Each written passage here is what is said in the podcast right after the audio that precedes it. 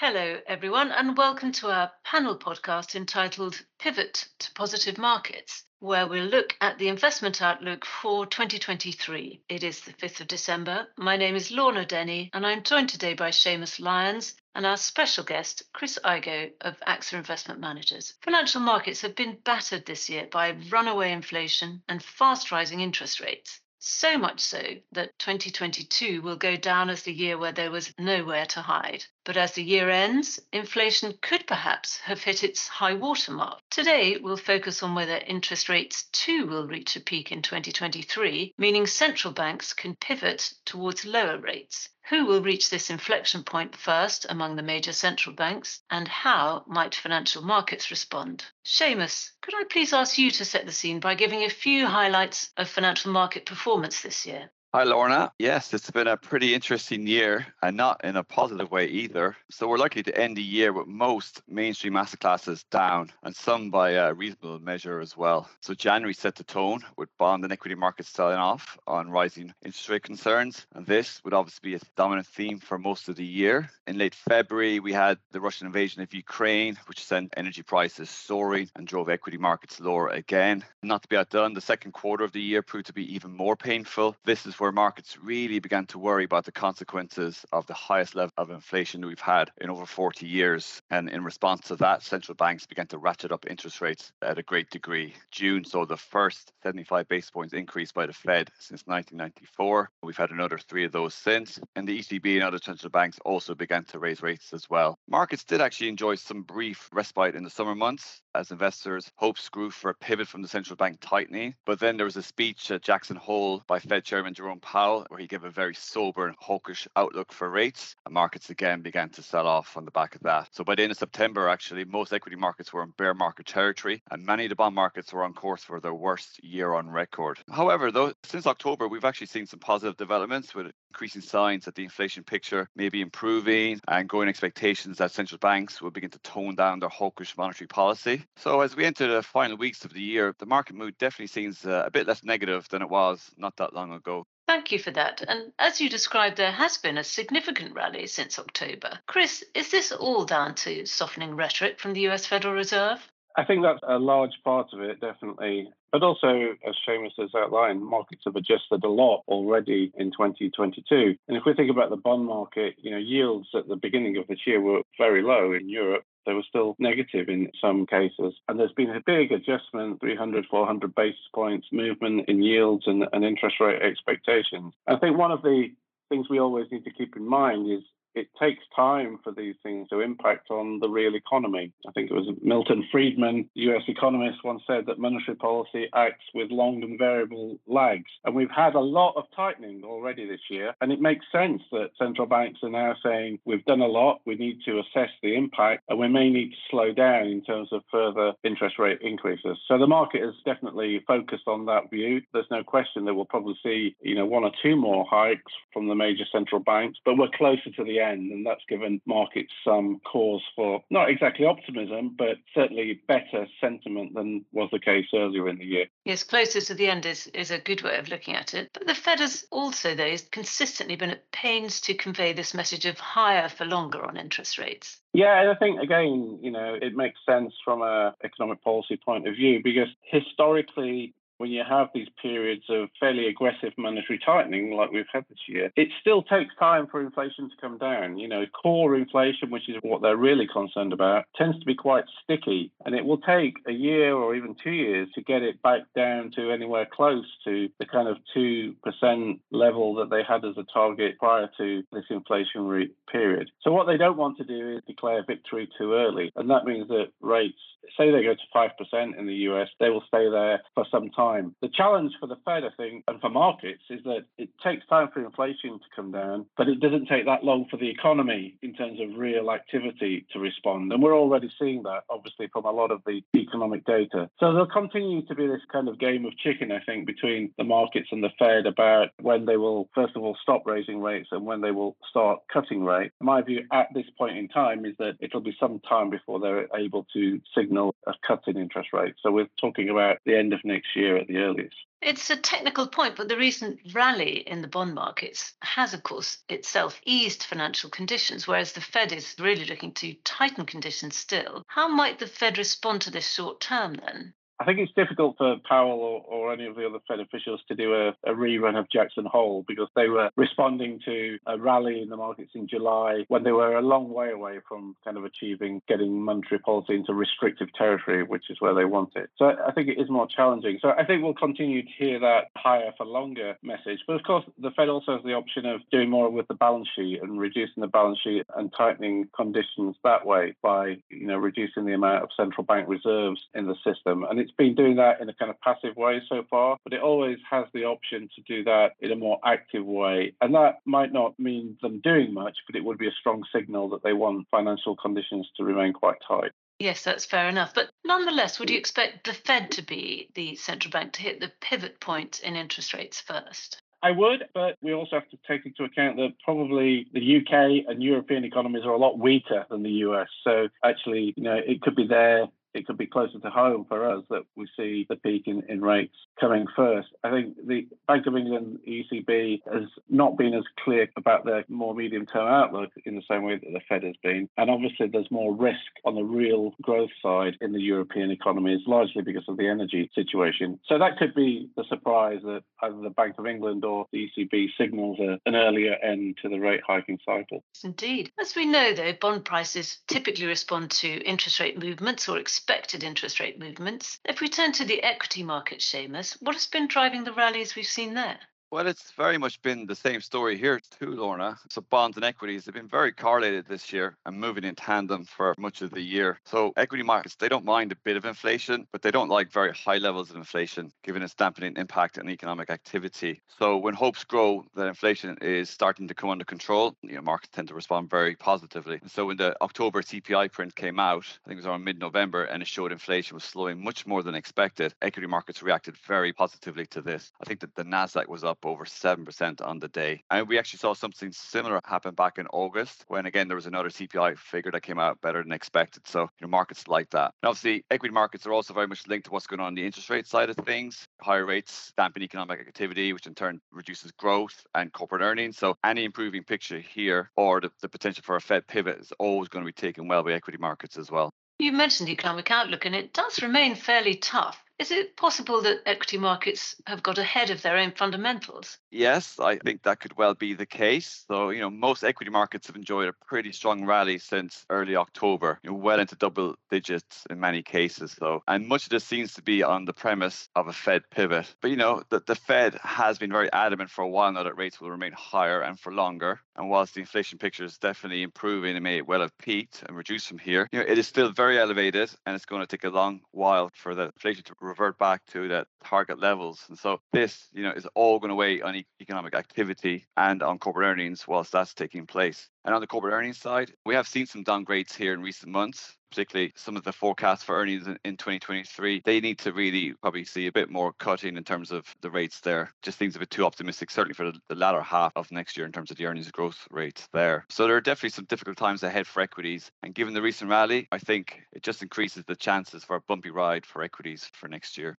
Yes, that's interesting. And there's been talk throughout the year of economic slowdown, even recession. Chris, is it fair to say we might have reached an inflection point in central bank intentions? So instead of providing support to their economies, as has so often been the case since the great financial crisis, are they instead looking to crush growth near term in order to drive inflation out of the system? Well, I think that's definitely one way of putting it. I mean, the causes of inflation are quite complex. You know, we have to go back to COVID and the supply chain disruptions and then the energy crisis and coming after a very, very long period of very low inflation. So economic agents, consumers and firms have responded very quickly to us to this big surprise on the inflation front. And that runs the risk of seeing inflation become more embedded. And, you know, we see here in the UK, all this industrial action by trade unions is a response to declining real uh, wages, and, and some workers are responding to that. We've seen prices go up, companies put up prices as well in response to increases in their own costs. So central banks need to impact on the one thing that they think they can control, and that is, you know, the cost of borrowing, in the hope that that will slow down demand relative to supply, and we get back to a more equilibrium level of, of inflation. And I think we can wave goodbye to the QE era. That is now consigned to history for the time being. Not saying we won't use those tools again in the future, but for now, it's about getting the inflation rate down, and that means interest rate and financial conditions are going to remain tighter than they have been in recent years. And many investors won't have kind of lived through a period where rates are higher. So there's a challenge for not only consumers and companies, but also for investors who get used to this new environment that we're in. But certainly the tone and the target of the central bank has changed, and I, I, don't see it going back, you know, to where we were during those years that you mentioned, unless we have a very, very deep recession in the next year. Yes, well, looking at this new environment then, Seamus, what would you see as the main drivers for equities in 2023? Yeah, sure. I actually think a lot of the drivers will just be continuation of the factors that have impacted markets this year. So the level of inflation and its pace of moderation towards you know its target levels, that's again going to be key. Monetary policy is obviously going to be still on the horizon. All eyes are going to be on the Fed for when they stop raising rates, and then more importantly, when they begin to reduce them once again. Corporate earnings, they might come to the fore a bit more this year. They've been pretty resilient for much of 2022. However, next year could prove more difficult as you know revenues for these companies fall and the prices rise in what will still be an inflationary environment. So you know we're expecting weaker growth and possible recessions in many of the key markets. And depending on how long and how deep these recessions last, you know that's going to obviously have a big impact in equity markets. And uh, maybe a quick word on China. China has again endured another very difficult year in 2022, but there are growing signs of an easing in their strict zero COVID policy. And so we might finally see some better performance from here. Indeed, if the Chinese economy was to begin firing once again, this could well be a catalyst to lift global growth and drive demand. And Chris, how does all that work for the bond markets? Well, I think the level of yield that you can get now in, in the bond market is so much more attractive than it was a year ago. So it's made investors a bit more interested in fixed income again. It's still a defensive asset class, a defensive strategy, but you're getting more income potential from these high yields without having to take more risk. You know, it was the case when yields were very low that investors were having to take on more credit risk or more duration risk in order to get higher yields. Well, today you don't have to do that. You can invest in something relatively safe and get a decent yield. For example, I was looking at the US corporate bond market, investment grade, one to three year maturities. The yield is over 5%, and it hasn't been that high for a very long time. So at AXA IM, we run a lot of these short duration bond strategies. They're very attractive to me at the moment. The longer duration duration part of the market, it's less clear because yields have come down again quite a lot over this fourth quarter. But for the institutional investors that need to, you know, buy bonds to match their pension liabilities or, or insurance liabilities, the market is again offering better levels of yield than it did for some time. So I think overall, positive returns from fixed income are likely over the next 12 months. They'll be small, but they'll be positive, which is a nice change from the last two years. And the market, I think, gives multi-asset investors that opportunity to have some bonds in a portfolio portfolio and they'll act as a hedge against equity exposure, which they haven't done for a few years because of positive correlations between the two asset classes. It's good to hear of some positive investment opportunities, but it's clear that markets have been fixating on this pivot in interest rates for the last couple of months. What are the other big themes we should be looking out for in 2023? Seamus, I'll come to you first. Sure. I'm going to mention the word inflation again. I know we touched on this a lot already, but I have a sense that inflation may linger higher for longer than expected, and markets are just going to have to get used to this. So that's not out of the picture yet. But another interesting theme could be deglobalization. So this is a trend that's been increasing in recent years. With the US, by association, much of the West, trade with China and its allies are going to fall further. So this could be an issue, and obviously it's not going to help the inflation picture either. So that's another trend which I think is going to grow further. I also actually, in terms of market dynamics, I think we might see a changing of the guard in terms of leadership. So in recent years, we've seen the mega cap growth companies, particularly in the US, often known as the FANGs, they've been delivering supernormal profits for such an extended period now. As a result, they've become the largest companies in the world. But, you know, I don't see this theme continuing. They're going to have slower growth. There's increasing regulation, deglobalization. Saturated markets. You know, these are all headwinds they are now facing. And then some of the tailwinds that they've had, you know, low interest rates, cheap supply chains, these are also not supportive either as they once were. So I think that's an area that's going to change. Actually, maybe in terms of sectors for next year, I think financial stocks, they've had a good year in 2022, but maybe again next year they could be one of the areas to look out for.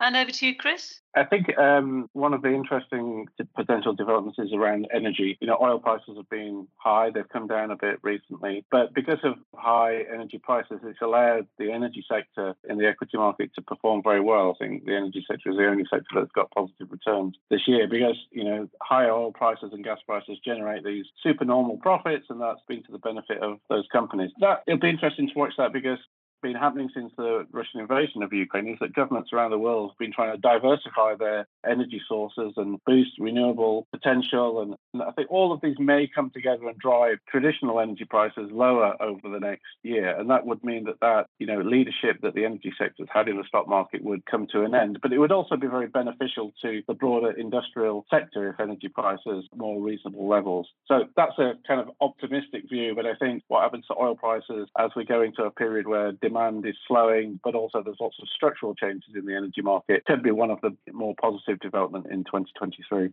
And again, could get a sense of hope there. Seamus, how does all this impact the Architas outlook for assets as we move into the new year? Yeah, so following the recent positive developments on the inflation front, central bank monetary policy as well, we sense that the backdrop for equities and bonds is less negative than it was. And also we're seeing, you know, investor sentiment improving dramatically. So our preference at present is to reduce relative risk in our portfolios into the year end for reassessing earlier in the new year. With this in mind, you know, we've recently gone back to neutral in equities. Whilst 2023 is definitely going to bring its own challenges, you know, we may even see a bit of a hangover, you know, in the early weeks of the year after a strong finish to, to this year. Barring some negative developments, we sense that actually markets might remain resilient into the year end. So equities is an area we're less negative on than we have been. Also on the bond side, we moved to neutral duration there a month or so ago. You know, it's been an area we've been underweight for most of this year. So in the near term, we expect yields to remain somewhat range bound. I mean, the Fed funds likely to get to like five or 5.25 in the next few months. You know, pressure's definitely going to return in yields for sure. But for now, we think the markets is going to remain focused on the improving dynamics here. Our main active call at the moment actually is on investment grade credit. So, so Chris mentioned it a minute ago in terms of the yields now on offer and some of these asset classes, particularly US credit, but just global credit in general. You know, it's very attractive. But we think as well, why it's more interesting now is we've a bit more of a benign near-term outlook, and this allows you to kind of clip that additional carry that that's on offer without the risk of credit spreads widening. So yeah, that's definitely an area we also like at the moment. Thank you for that. Finally, then, after a year when markets were blindsided by events in Ukraine, what black swans or the unknown, unknown events might catch the markets off their guard in 2023? Chris? Polishing the crystal ball, um, I think one thing that we always have to be concerned about when we're in these periods of monetary tightening is, is some kind of liquidity event or financial instability. We had a bit of a taste of that with the UK gilt market at the end of September. But I would I'd be watching closely what's going on in crypto world. We've had some volatility there. Essentially, there's something uh, an increase in volatility will break out somewhere as the Fed continues to tighten and as liquidity, particularly at the short end of the of the money market curve, becomes more stretched. Remember that the Fed is reducing its balance sheet and the level of reserves in the system. And I think that could be a, a, cause of some tensions in, in some parts of the market. I'm not sure where it will happen. That's the problem is you're never sure where these bouts of volatility will break out. But I think around some of the private debt markets or leveraged loans or just in uh, strategies that have relied very heavily on cheap financing, we could see some outbreaks of market volatility. And that may be something that threatens a kind of systemic stability that the Fed may eventually have to respond to. And what about for you, Seamus? Definitely always hard, hard to call, but um, I think in China, President Xi getting a third term and essentially now having absolute power is definitely going to have some big consequences. So, I mean, just some obvious ones in terms of maybe geopolitical conflicts and more aggression with the US. But but even just I think actually internally, you know, you're beginning to see a little bit already, but more unrest, protests, but just really a greater kind of instability. And again, it's hard to see how it actually might play out. But I just think you might see a bit more instability there and some unintended kind of um, consequences or unexpected events happening. And, you know, given its importance to the global economy, if it gets ugly there, it could have some large global consequences given how reliant we are on some of the, the products it's producing. So, yeah, I, I just think um, that's definitely an area. And it may not be a story for 2023, but you know, definitely in the years to come, I think President Xi having absolute power in China is a bit of a scary thing, to be honest. And not just for the rest of us globally, but I think also for a lot of people in China. And hence, you might see some kind of bit more instability there in the back of that. Well, as ever, we shall see how events unwind. But in the meantime, thank you both very much indeed. Thank you, Lorna. Thank you.